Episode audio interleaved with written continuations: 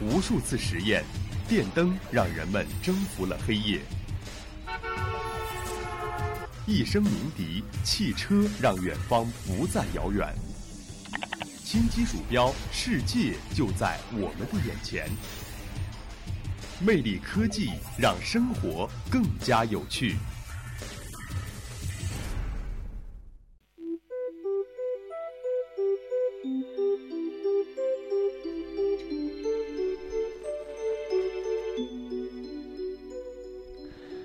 听众朋友们，大家好！又到了每周一与您准时相约的魅力科技，我是志雄。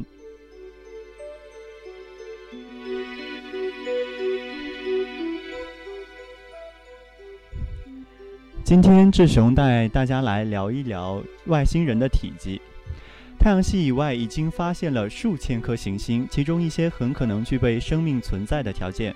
如果存在外星生命，科学家尽管还不能十分确定他们的长相，但是他们或许能弄清这些外星人可能有多重。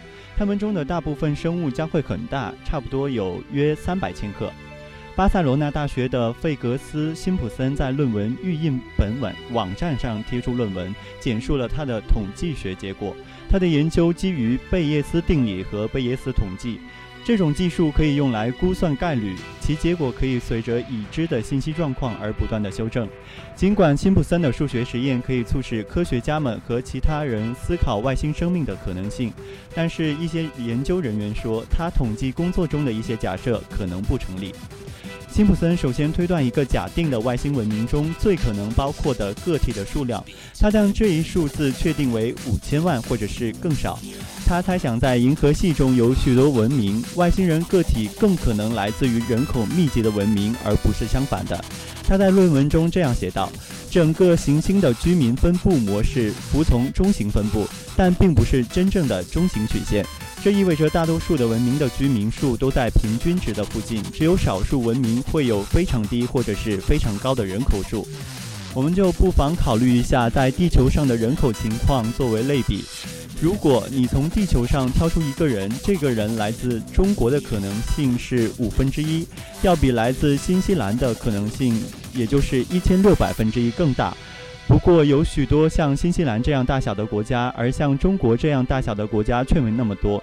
因此，如果你随便选一个国家，你更可能选中像西班牙或者是莫桑比克这样大小的国家，而不是俄国、中国或者是美国这样大小的国家。这样，同样的想法也适用于外星人。根据辛普森的推算啊，假设地球是人口数最高的一类星，呃，较高的一类星球，那么一个宜居外星球上会有。约五千万的居民利用类似的参数呢？辛普森认为，有外星生命生活的外星球的体积可能比地球要小，至少大部分是这样的。在他的模型中，他认为地球直径约是百分之五十是个下限。如果再小的话，行星就很难保有大气和水。直径是地球的百分之五十三的火星就是个例子。辛普森继续推论啊，随便选一个外星人，那么他更可能来自体积较大的星球上，因为这些星球可供较多的人口生存。但是某个外星物种可能来自更小的星球，因为小星球的数量要多于大星球。辛普森写道，百分之九十五的情况下，行星的直径会多约地球直径的一点四倍。在文章的最后呢，辛普森着重分析了外星生命的体型。地球动物在体型和个体数量之间有众所周知的关系。体型较小的物种啊，其数量往往是更多的。举个例子吧，如果一个外星人在地球上搜寻生命，那么找到蚊子的可能性远远超过找到蓝鲸的可能性。而且啊，生物体型和种群数量之间的关系也可以绘制一条概率曲线。这条曲线是外星人的平均重量应该是三百一十四千克。相当于一头熊或者是麋鹿，所以啊，这个模型得出的结果显示，大约一半的外星生物会超过这个数量，而另一半会低于这个重量。这听起来似乎是自相矛盾。比地球更小的行星上生活着更大的生物，但其实不然。我们要记住啊，较小的星球上的人口数平均来说比地球上生活的七十亿人类要少。不过，一些科学家表示，上述数学推测中有一些严重的问题。法国的埃埃科斯马埃埃克斯马塞大学的生物和进化理论教授米切尔科普表示，他不能确信这些统计的参数，因为他并不清楚人类是否是智能生物的典型代表。的确啊，地球人类也可能处于文明世界的中间值。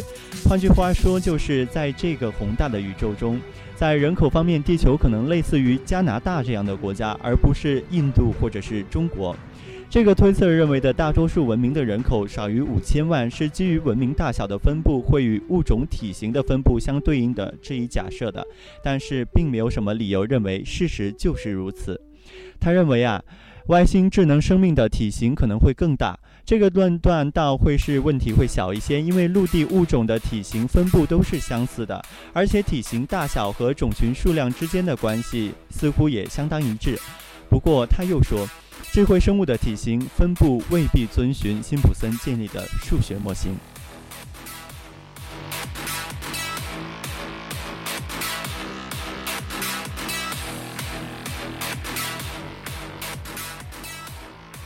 好了，今天的魅力科技就给大家说到这儿。大家可以在荔枝 FM 上搜索相思湖广播电台，同步收听我们的节目。我是志雄，我们下期再见。